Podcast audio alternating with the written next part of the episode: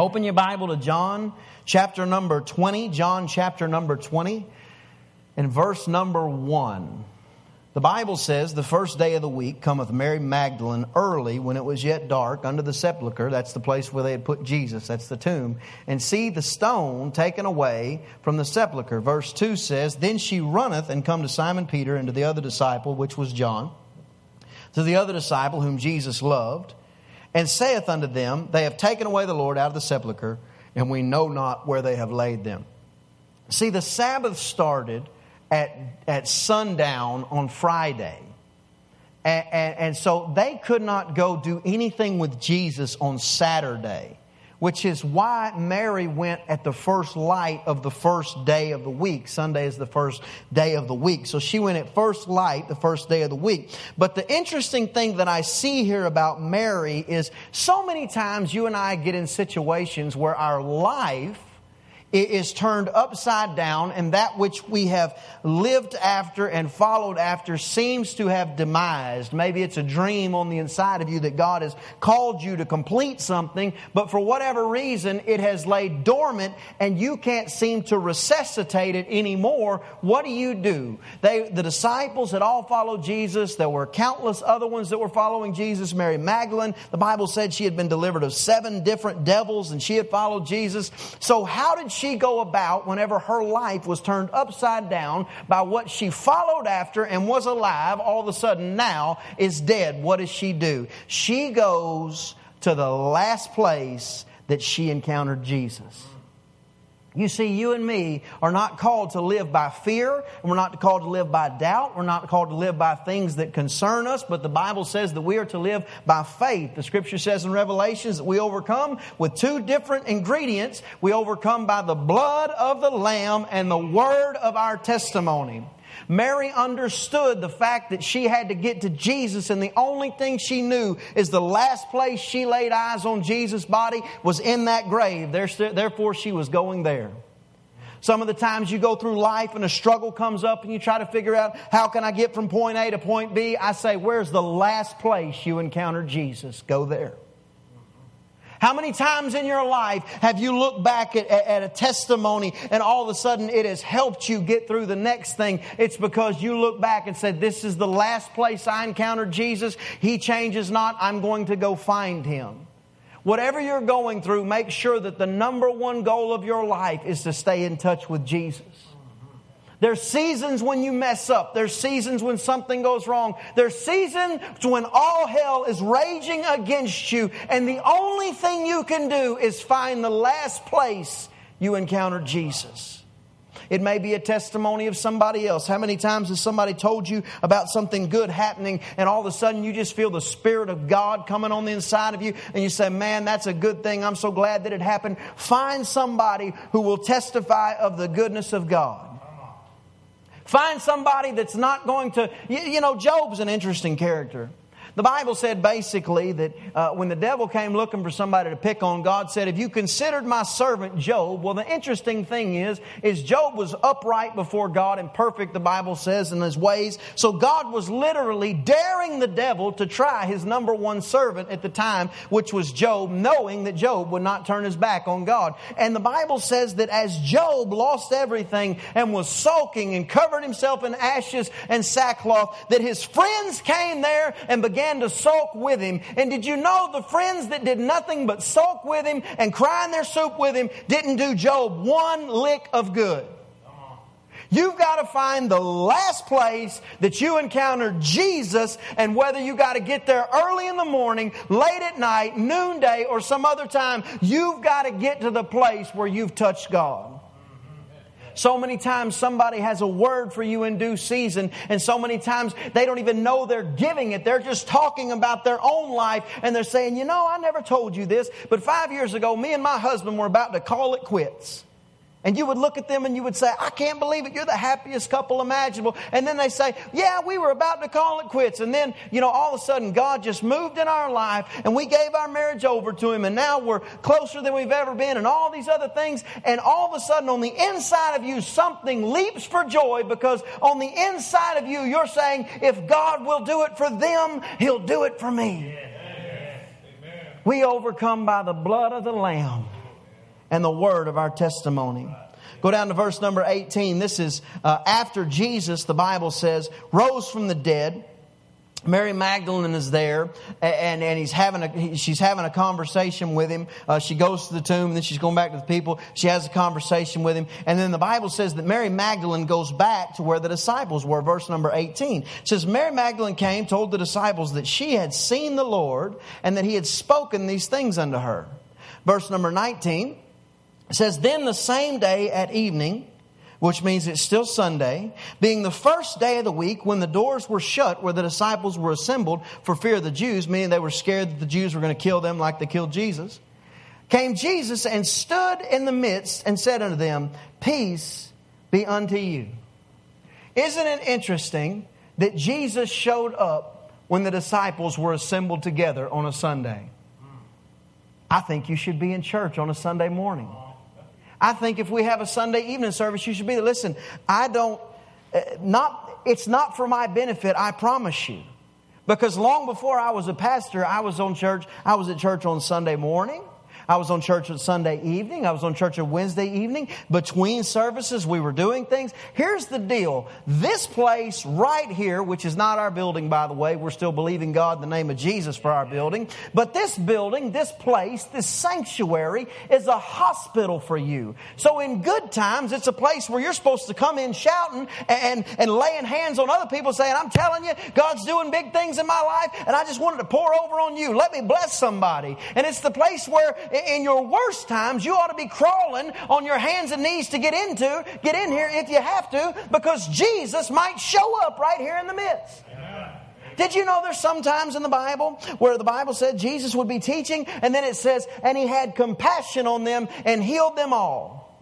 How'd you like to miss that service?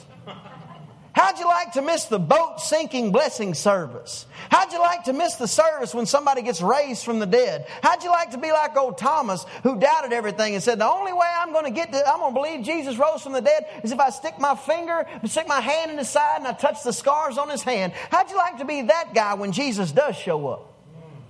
The scripture says, which we'll read here in a second, it says that blessed are those who believe but don't see. Church is a hospital. The matter of fact, turn to Hebrews chapter 10 real quickly. Hebrews chapter number 10, if you have your Bible, around verse number 23. If you have it, put it on the board for me, please. Hebrews chapter 10, verse number 23. When you're there, say amen. amen. The scripture says, Hebrews chapter 10, verse number 23. Y'all bear with me as technology catches up. Let us hold fast the profession of our faith without wavering, for he is faithful that promised. And let us consider one another unto love. Let us consider one another to provoke unto love and to good works. Verse number 25. Not forsaking the assembling of ourselves together not forsaking, getting together as Christians, as is, as is the manner, as the manner of some is. Let's not do away with getting together. You see, you're going to find yourself in good times. And it's the good times where it's easy enough to go, man, I tell you what, I need to sleep in. Everything's going good. I, I, I, need to sleep. I need to, I'm going to go watch those movies. Now, listen, I, I'm not talking about missing church occasionally and all those other things. I'm talking about developing a culture where it is identifiable by your lifestyle that you are a child of God. Is that okay? Yeah. So the scripture says, not forsaking the assembling of ourselves together as the manner of some is. Meaning, a lot of people are going away from getting together in faith. That's what the scripture's saying right here. But here's what we're going to do. But exhorting one another. We're not going to forsake getting together. We're going to exhort one another. And so much more as you see the day approaching. Would you agree that there is a lot of sin in the world right now?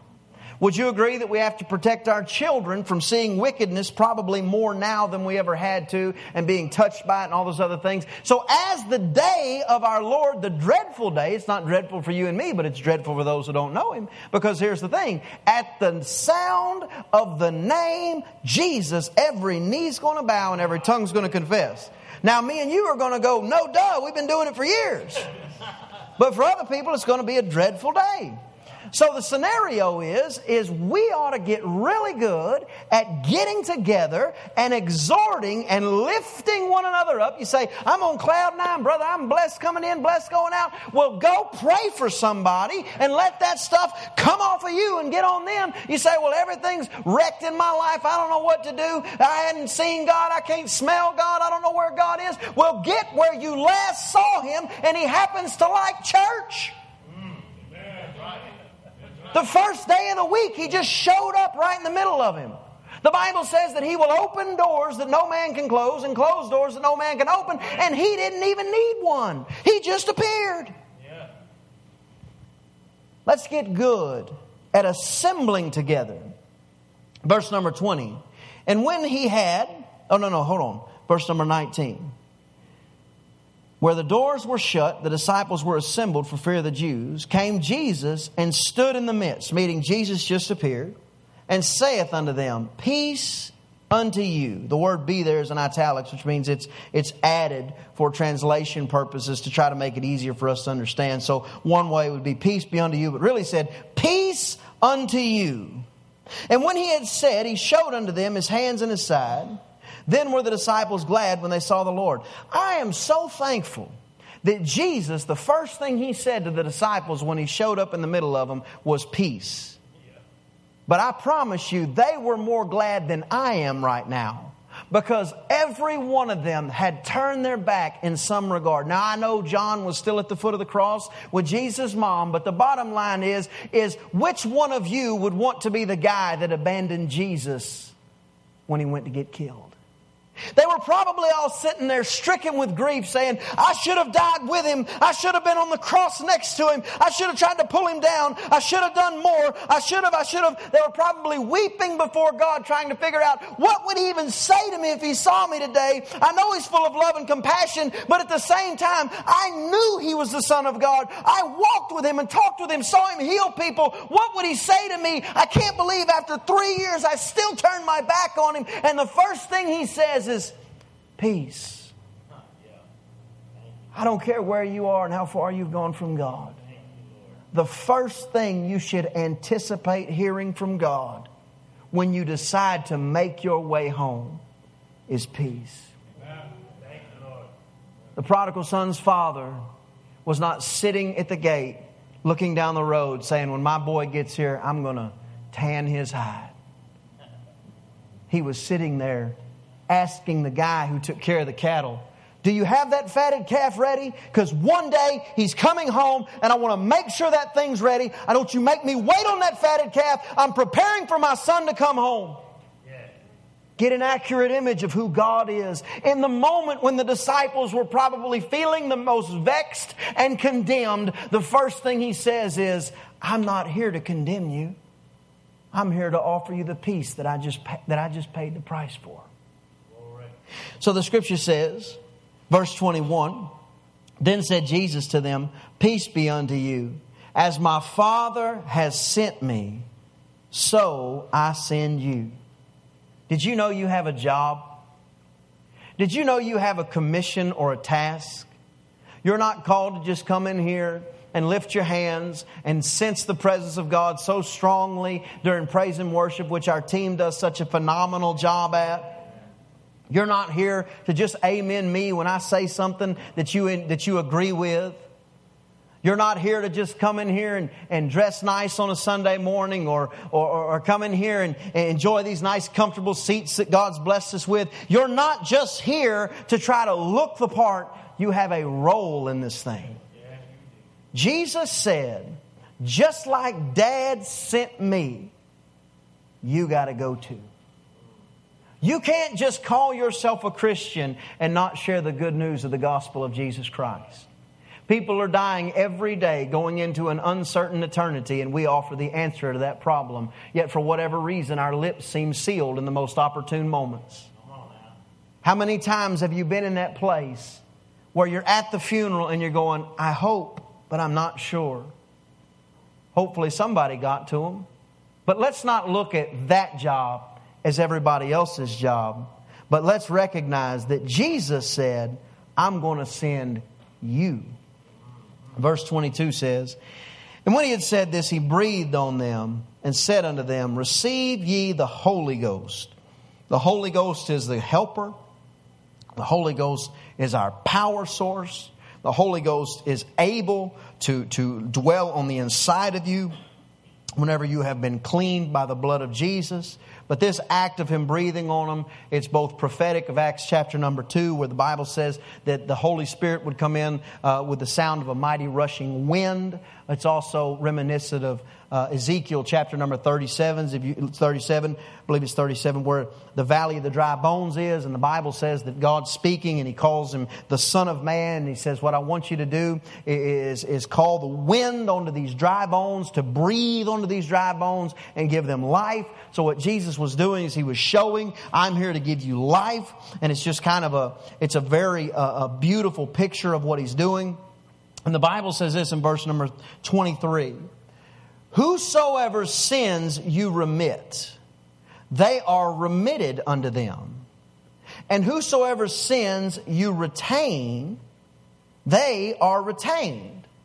That word omit can definitely be interchanged with the word forgive, but it's a much more broad word than that. It literally, that, that word remit, it, it's a much more broad word than just forgive. It literally means that you can cause somebody to lose the sin that has bound them. You can cause somebody to omit, you can omit somebody's faults. Just the same way the Bible says you have the responsibility, you have the authority to do that. When you don't do that, you are choosing to leave that person tied up and bound in sin. That's why it says if you choose to let them retain it, then they will retain it. So as you go through this life, just don't ever forget the freedom of the grace that you've been given. Have you ever noticed that the holier people get, the harder they are on other people? Not in this church, bless God. But have y'all ever enter, have y'all ever come across uh, uh, Brother Bucket Mouth or, or Sister Sandpaper that, you know, they, they, they start out real, they start out real good with it they start out real, real, real gentle. They said, You know, I just been praying for you, and, and, I just wanted to share what the Lord has put on my heart, and, and, and I just think you shouldn't wear that green shirt so much because it makes you look ugly. It's like, What are you talking about? I think that I've been, I just, you know what? I've been praying for you, and I just believe this, this, this, this. this. The Bible says faith, hope, and love. And the greatest of these is love. So as we go on through the through the scripture, we understand that you have the ability to omit or forgive people of their sins. But at the same time, that same authority that you have, when you don't do that, you are choosing to bind them. So what do you mean? Well, you got a nephew that does you wrong. You co-signed for him on a lawnmower so he can go start his own business and he quit paying the note and five years later you're still holding it over his head. You are retaining that thing on it. He wants to call you. He wants to know, how do I get to have the relationship with God that you have, but you are retaining this thing on him. I'm not saying he should have done that. Maybe you shouldn't have co-signed. He was 16. How many good decisions did you make at 16? Our life are filled, our lives are filled with great opportunities. Can we get good at giving people the grace that we freely walk in? Thomas, one of the twelve, verse 24, called Didymus, was not with him when Jesus came. How would you like to miss church that day? Thomas, he was here. I'd say, I don't believe you too. I'd, I'd say, you're lying. He wasn't here. The other disciples therefore said unto him, We've seen the Lord. But he said unto him, Except I shall see in his hand the print of the nails, and put my finger into the print of the nails, and thrust my hand into his side, I won't believe. And after eight days, again his disciples were within. So this is the following Monday. And Thomas was with them this time. Jesus came in, the doors were still shut, so he just appeared again. And thank God, he greeted them with the same kind of greeting that he would. Peace unto you, he said. Verse number 27. He said to Thomas, Reach hither your finger, and behold my hands. And reach hither, reach here your hand, and thrust it into my side. And be not faithless, Thomas, but believing. Verse 28 Thomas answered and said unto him, My Lord and my God. Jesus said unto him, Thomas, because you, you've seen, because thou hast seen me, you've believed. Blessed are they that have not seen, yet believe, yet have believed. And many other signs truly Jesus did in the presence of his disciples, which are not written in this book. But these are written that you may believe that Jesus is the Christ, the Son of God, and that believing you might have life through him. Everybody's been Thomas. Everybody's been in that place where they're doubting God. Fight it. Fight it with every fiber of your being. If you hear a report that does not line up with the report of the Lord, fight it with every fiber of your being. You say, What happens if it doesn't? Then you go to heaven. Paul said it like this when he was threatened with the same ideology For me to live is Christ to you, but for me to die is gain. Now, God came to give us life and life more abundant. That's what His scripture says. Fight doubt at every corner. You see, I find it very interesting. Thomas gets such a bad rap, and nobody can even say Thomas without putting the adjective that most people describe him with is doubting Thomas. But I find it very interesting that doubting Thomas was still there eight days later. Thomas wasn't sure Jesus was dead, he just wasn't sure Jesus was alive. He was in that flux between faith and doubt where we find ourselves so oftentimes. And can I add this? There must not have been a sister sandpaper and a brother bucket mouth in that house. Because even though Thomas has not, had not risen to the level of revelation that the other disciples were walking in, they obviously did not throw him out of the church. Can we let the Holy Ghost be the Holy Ghost? Can we just be the hands and feet of Christ? There's certainly times whenever you have the access into somebody's life to help them get some areas straight. But so many times people walk through these doors. And listen, we already do a great job of it. I'm not talking anything about anybody. I'm just making sure that we all understand our position. People walk through those doors back there and we don't know what they need. We don't know where they stand. We don't know what somebody in church said to them and did to them. We don't know if their idea of church is this or if they're going to think, what are these lights and music so loud? I don't understand it. We don't know what they're going to think. Thomas was in this flux between believing and doubt, doubt and believing. These are my friends. They said they saw it, but I just can't believe it. I saw his body. They wrapped it up and put it in a grave. How can I believe this? Yet eight days later, he's still there, so he's wrestling with something. And the same God that you and I cling to showed up in the room again and didn't tell Thomas, Shame on you. But he told Thomas, Right here, brother. Come here. Touch me right here. Can you imagine Thomas? No, I, I can't believe I doubted Jesus in the corner. I can see Jesus going and picking him up. No, no, no, no, no. Come here. If you have to touch the hole in my side, I want you to touch the hole in my side. I want you to believe, Thomas. Whatever it takes, I'm willing to do. You're praying for somebody right now, a loved one that you believe is lost, and you're praying and praying and praying, and you're saying, How can he do it? How can he get there? He knows. If it means touching the scars in his hand and putting his hand, your hand, their hand in his side, he'll do it. The scripture says this plainly He will leave the 99 sheep, that's you and me, by the way, and He'll go find the one that's lost in the wilderness and He knows just how to find them. He knows what they need. He knows exactly where they need to touch him. He knows exactly where he needs to touch them. He has it figured out. Our job, Thomas, believe. Reject doubt. At every moment, in every area, at every time, anytime doubt tries to sneak in, just go away from it. Thank God they didn't throw him out, y'all.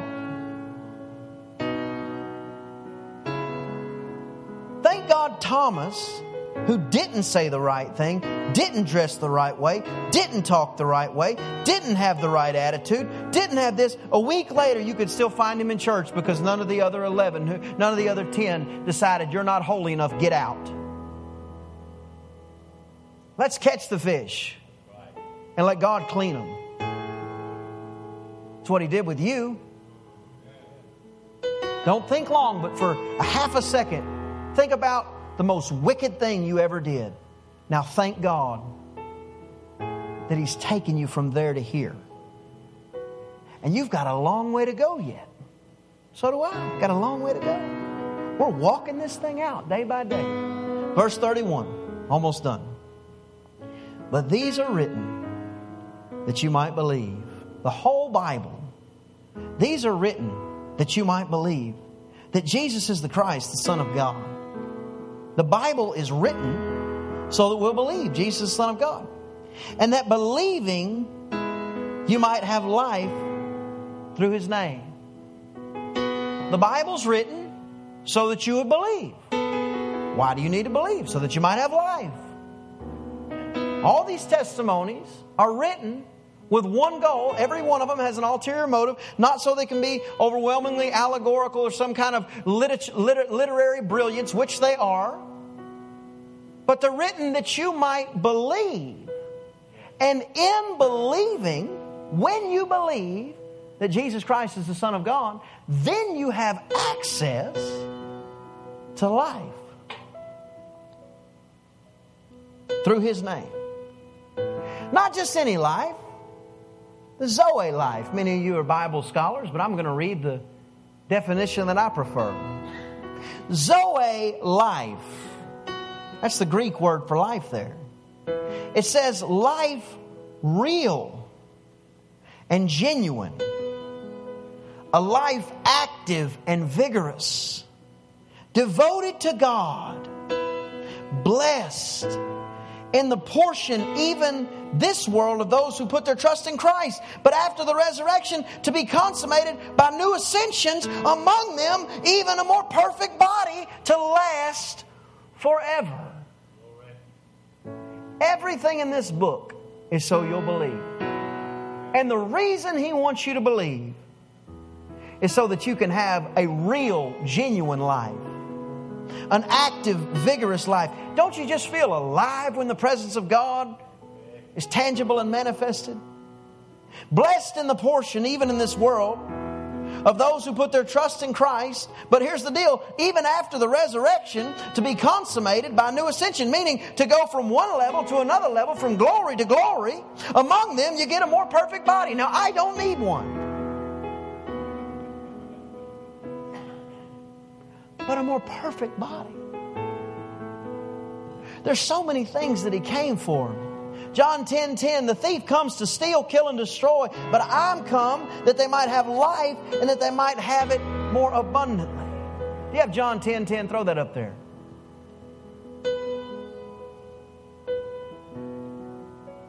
Last scripture, then we're going to go, guys.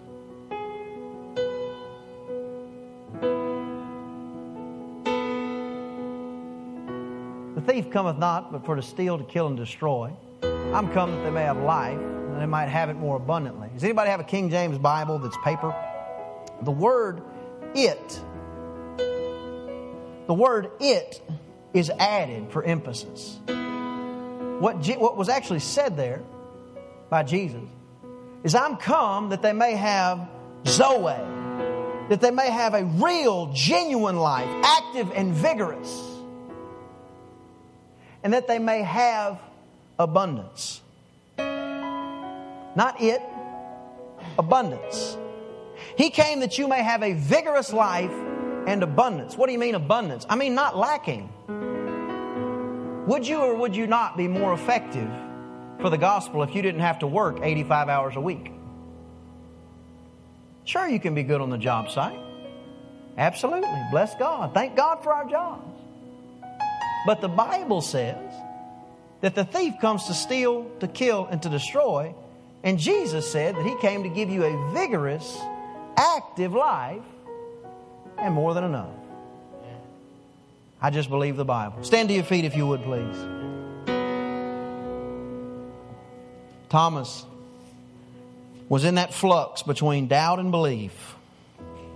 He was in that place between not sure and sure. But for whatever reason, he stuck around for eight days. If you don't do anything else in your relationship with God, understand the power of perseverance. If it feels like the devil's going to beat you, then outlast him. If you find yourself away from God and all your dreams are dead, find the last place where you know you encountered Him and rush there. Stay there. You'll find Him and He'll find you. Let's pray. Father, in the name of Jesus, you're such a good God. Thank you for listening.